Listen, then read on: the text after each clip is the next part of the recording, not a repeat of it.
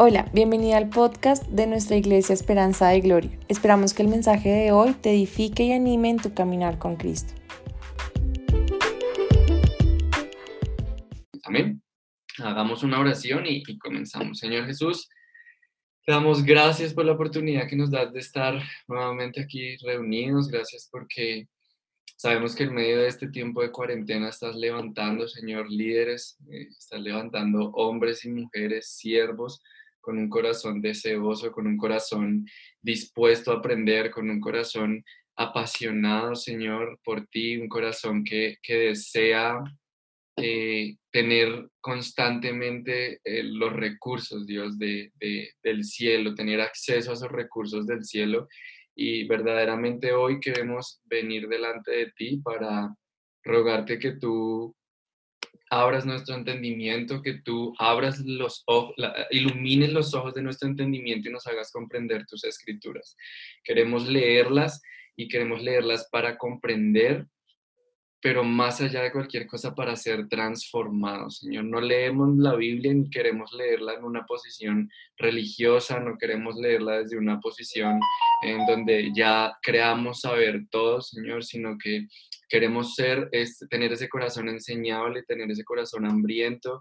Yo mismo no pretendo haberlo alcanzado todo ni tener todo un conocimiento, pero de lo poco que tú me has permitido ver y conocer de ti, Señor, de eso quiero lograr hoy que tú hables a través de mí, que tu eh, palabra sea viva, sea eficaz, sea como palabra de, de, de, doble filo, como esa espada de doble filo que penetre hasta lo más profundo de nuestros corazones y que después de esta reunión, más allá de, de poder decir cuán inteligentes o sabios podemos ser nosotros como humanos, el resultado y la respuesta de, estas, de estos tiempos de, de clase sean volver doblar nuestras rodillas, estar en nuestro lugar íntimo, buscarte en adoración y empezar a contemplarte, Señor. Queremos verte, queremos ver tu belleza, queremos entender y comprometernos contigo en lo que pues verdaderamente tú quieres que nosotros hagamos.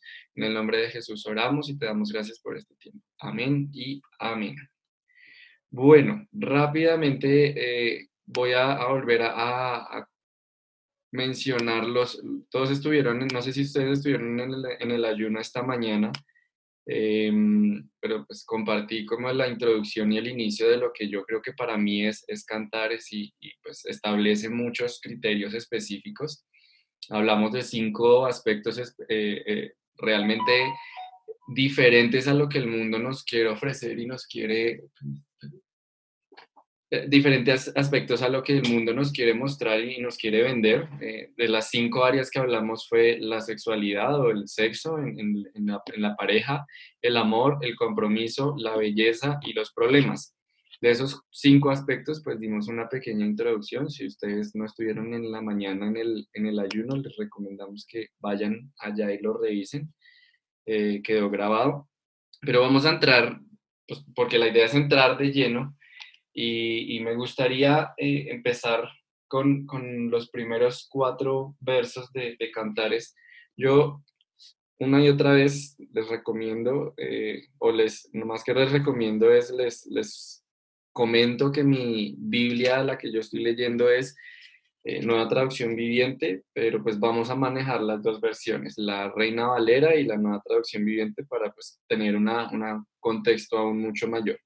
Entonces, Vamos a leerlo rápidamente, voy a leerlo de una pasada sola derecho y luego vamos a empezar a, verso por verso, pues ir un poquito deteniéndonos en, cada aspecto que queremos resaltar. Así que, Señor, leemos tu palabra en nombre del Padre, el Hijo y del Espíritu Santo. Dice Cantares 1. Este es, el este es el cantar de los cantares de Salomón, lo mejor de las canciones. Bésame una y otra vez, porque tu amor es más dulce que el vino Qué agradable es tu fragancia. Tu nombre es como el aroma que se esparce de aceites perfumados. Con razón todas las jóvenes te aman. Llévame contigo. Ven, corramos. El rey me ha traído a su alcoba. Cuánto nos alegramos por ti, oh rey. Elogiamos tu amor aún más que el vino. Con razón te quieren las jóvenes. Soy morena pero hermosa, oh mujeres de Jerusalén, morena como las carpas de seda morena como las cortinas de las carpas de Salomón. No me miren así por ser morena. El sol ha bronceado mi piel. Mis hermanos se enojaron conmigo, me obligaron a cuidar de sus, de sus viñedos, por eso no pude cuidarme a mí misma, mi propio viñedo. Dime, mi amor, ¿hacia dónde llevarás hoy tu rebaño? ¿Dónde harás descansar tus ovejas al mediodía? ¿Por qué tendría yo que vagar como una prostituta entre tus amigos y, sus rebaños? Oh, más hermosa mujer, si no lo sabes, sigue las huellas de mi rebaño y apacienta tus cabritos junto a las, carpas de los pastores. Amada mía, tú eres tan cautivante como una yegua entre los sementales del faraón. Qué hermosas son tus mejillas. Tus pendientes las encienden aún más. Qué hermoso es tu cuello, realzado con un collar de joyas. Te haremos unos pendientes de oro con, con cuentas de plata. El rey está descansando en su sofá encantado por la fragancia de mi perfume. Mi amante es como una bolsita de mirra que reposa entre mis pechos. Es como un ramito de aromáticas florales de aleña de los viñedos de Engadí. Qué hermosa eres, amada mía. Qué hermosa. Tus ojos son como palomas. Tú eres tan apuesto, amor mío, tan agradable que no puedo expresarlo. La tierra la tierna hierba es nuestra cama. Las ramas fragantes de los cedros son los soportes de nuestra casa y los abetos aromáticos las vigas del techo.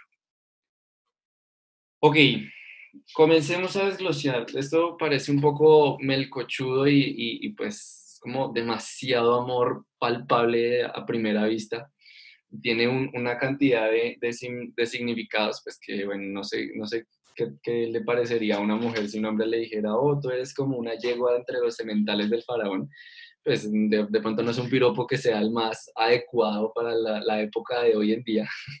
Pero en ese entonces, vamos a, tratar de hablar un poquito de que en ese entonces, esta, e, e, este libro de Cantares tiene una, una, cantidad de simbologías que ahorita creo que ustedes pues, pudieron investigarlo, ojalá que sí lo hayan eh, investigado y tengamos comentarios al respecto de eso.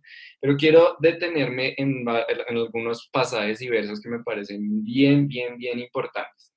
Realmente el capítulo 1, eh, Cantares tiene ocho capítulos, y de los ocho capítulos, nosotros vemos cómo una relación sentimental empieza por simplemente el deseo. Y es lo básico y es lo normal que nosotros pues en nuestra vida natural tenemos. Siempre nuestras relaciones sentimentales, si no el 100% o el 99.5% de las relaciones sentimentales, por lo menos de Occidente y de nuestra generación, de nuestra época, pues parten de una atracción y de un sentimentalismo que nosotros pues vemos y, y, se produce en nuestros cuerpos, en nuestro interior. No sé si ustedes los hayan obligado, los hayan eh, puesto, los hayan, les hayan dicho como tal vez en el Medio Oriente se tiene que casar con esta persona, ya está acordado el matrimonio, ya tiene que hacer esto y esto, pero la gran mayoría, pues ninguno de nosotros creo que entraría dentro de ese eh, número de personas que, que puedan tener esta posibilidad. Todos y cada uno de nosotros comenzamos nuestra relación sentimental por una atracción física, que era lo que hablábamos en un principio.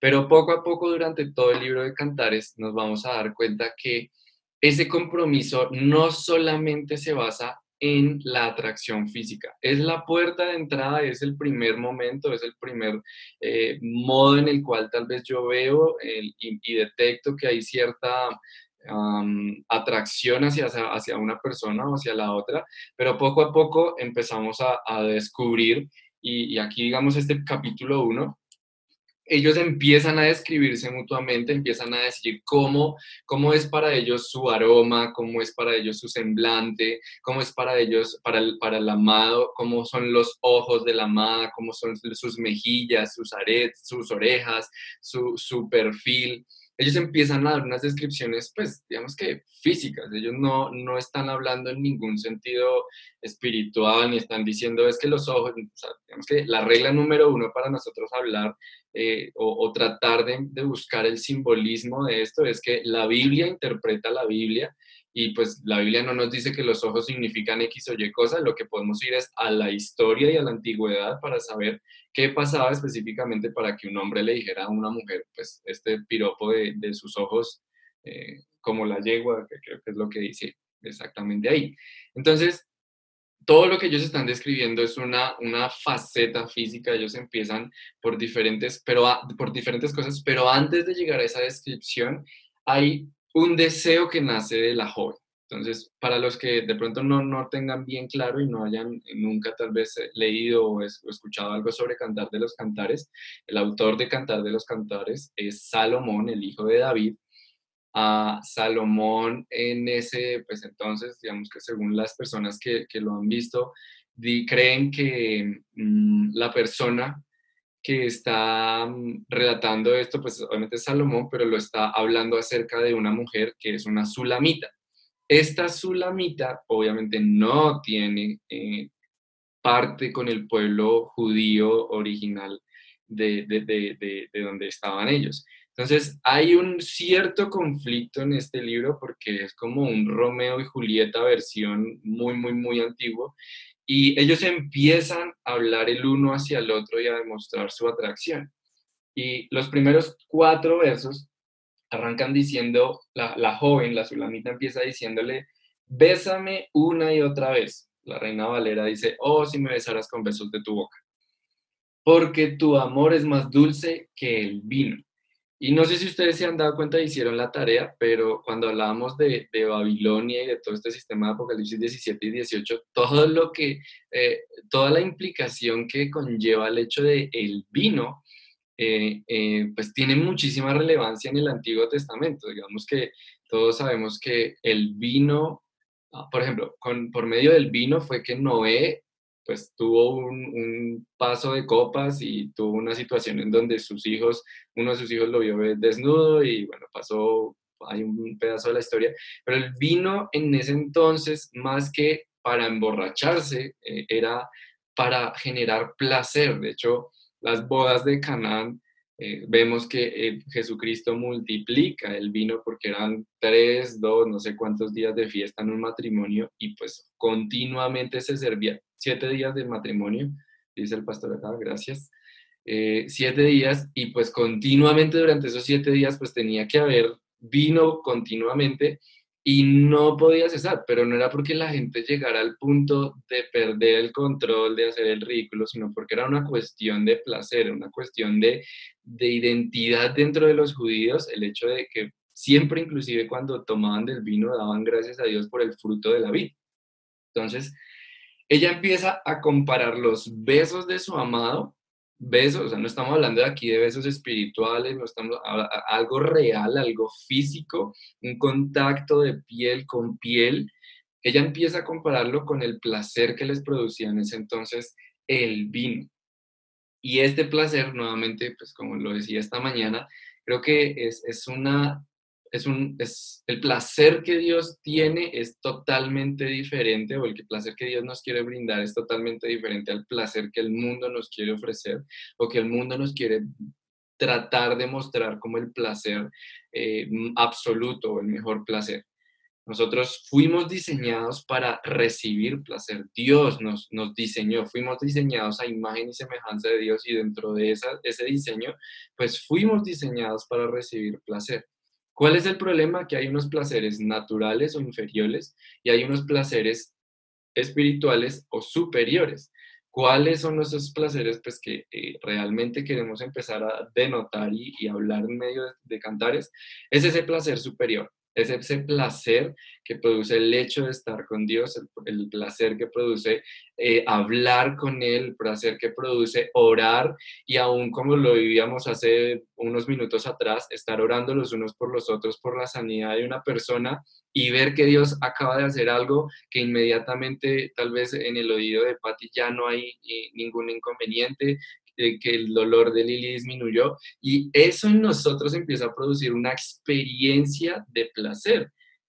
Ahora, físicamente en nuestro cuerpo eh, segrega una, una mm, no sé cómo se llama exactamente esto, pero hay una sustancia que segrega el cuerpo que se llama la dopamina. Esa dopamina la segregan todos los cuerpos cuando encontramos placer o deleite en diferentes cosas. ¿Qué es lo que busca el mundo? Segregar dopamina en nuestra vida a través de la pornografía, a través de la comida, a través del el cigarrillo, del alcohol, de las drogas, de tantas cosas que empezamos nosotros a consumir para tratar de llenar el vacío que espiritualmente fue creado en nosotros. O sea, Dios nos diseñó para que nosotros fuéramos pobres de espíritu, dice Mateo 5, es decir, que constantemente tuviéramos hambre y deseo por Dios. Pero Satanás, ¿qué es lo que ha hecho durante todo este tiempo? Tratar de mentirnos y tratar de hacernos pensar que ese placer del mundo va a llenar el placer que Dios diseñó para que tengamos dentro de nosotros y sea saciado únicamente a través de Dios, a través de nuestra relación con Dios, de nuestra comunicación.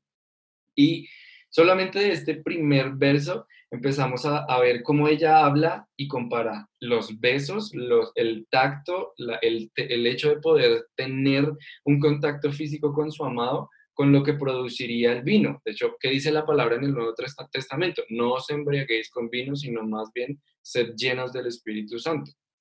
Entonces, una y otra vez, cuando en el Antiguo Testamento se mencionan estas cosas, en el Nuevo Testamento vuelven y las confirman y las reafirman cada uno de los libros.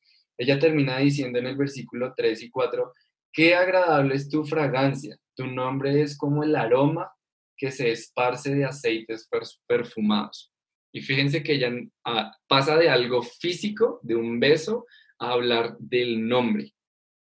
El hecho de, decir, cada vez que supongamos en este momento, pues obviamente estamos hablando de la Sulamita y, de eh, Salomón, cada vez que a la Sulamita le nombraban a Salomón, el hecho de escuchar su nombre para ella era como oler fragancias que, que, salían, aromas que se esparcen de aceites perfumados, es lo que ella menciona ahí. Entonces, de una cosa natural y física, ella voltea y empieza a hablar sobre el nombre, hablar sobre, sobre, sobre lo que Dios está, lo, que, lo que Salomón producía en ella, pero no solamente físicamente, sino ahora emocionalmente. Entonces, ella empieza retratando algo físico y dice, cada beso que tú me das, cada vez que yo puedo estar cerca de ti, es perfecto. Pero cuando no estoy cerca de ti y estoy pensando en ti, mis emociones, o sea, ella básicamente estaba diciendo lo que hoy en día conoceríamos como me, revolotean mariposas dentro de mi estómago, eh, tengo, tengo una fascinación por tu, por tu nombre, por el solo hecho de tener y de conocerte a ti.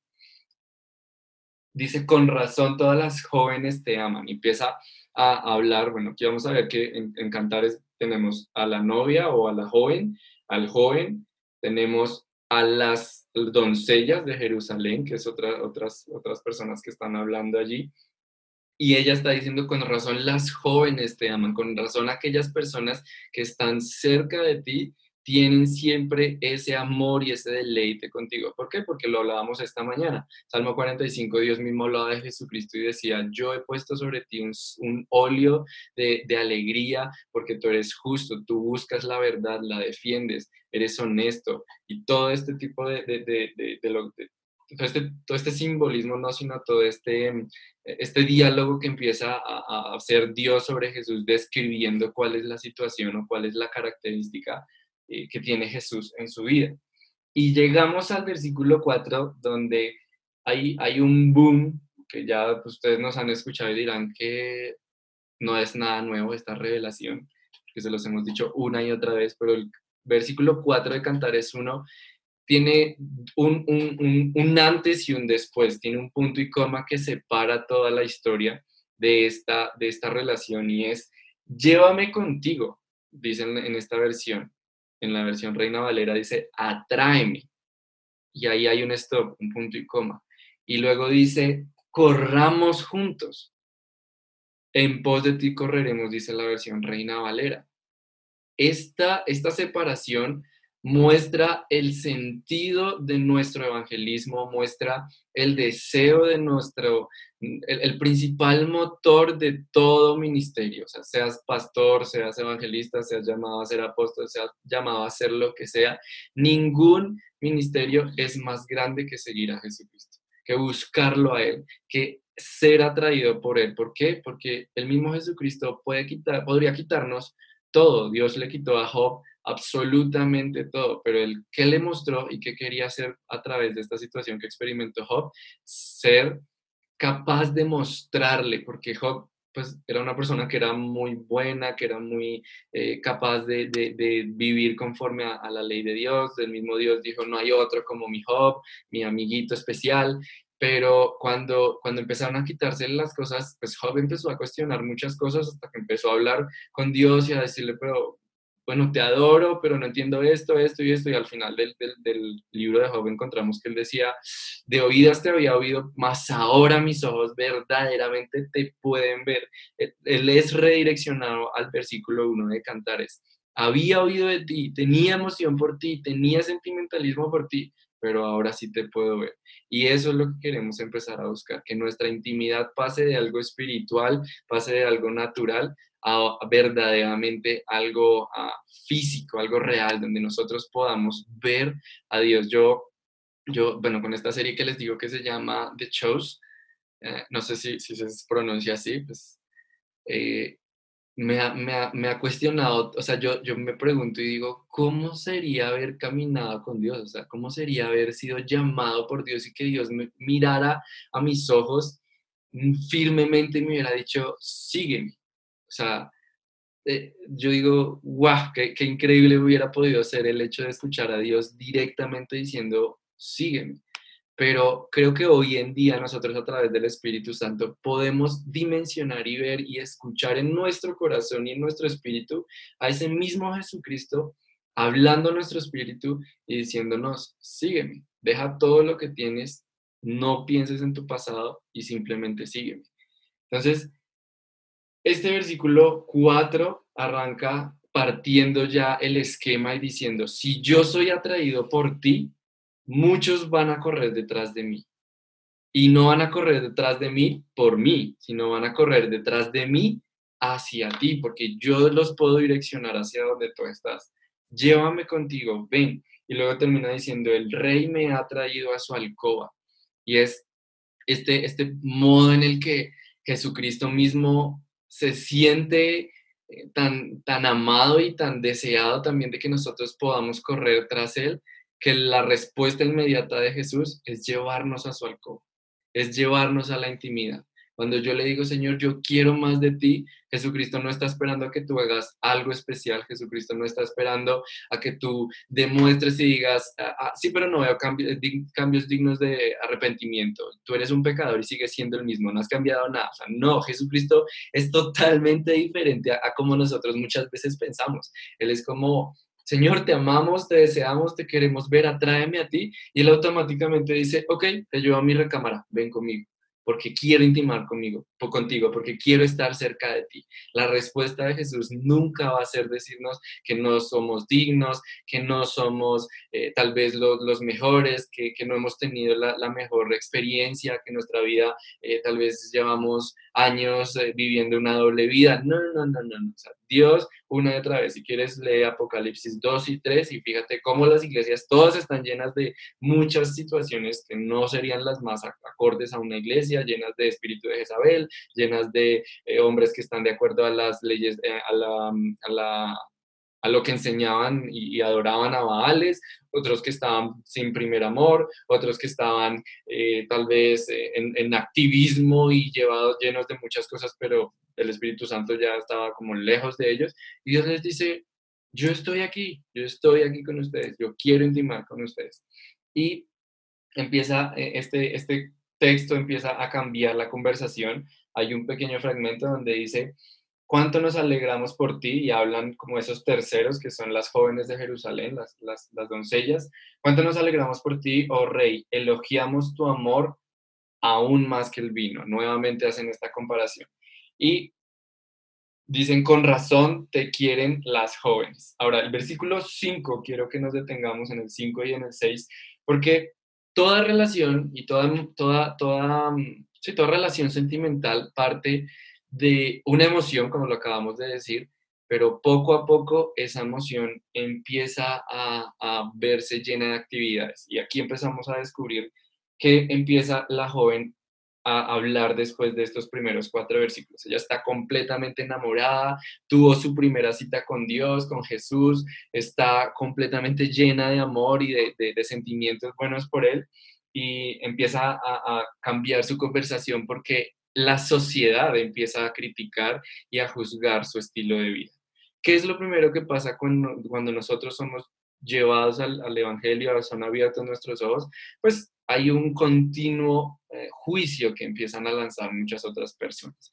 Y ella empieza a decir, soy morena, pero hermosa, oh mujeres de, de Jerusalén. Morena como las carpas de Cedar, morena como las cortinas de las carpas de Salomón.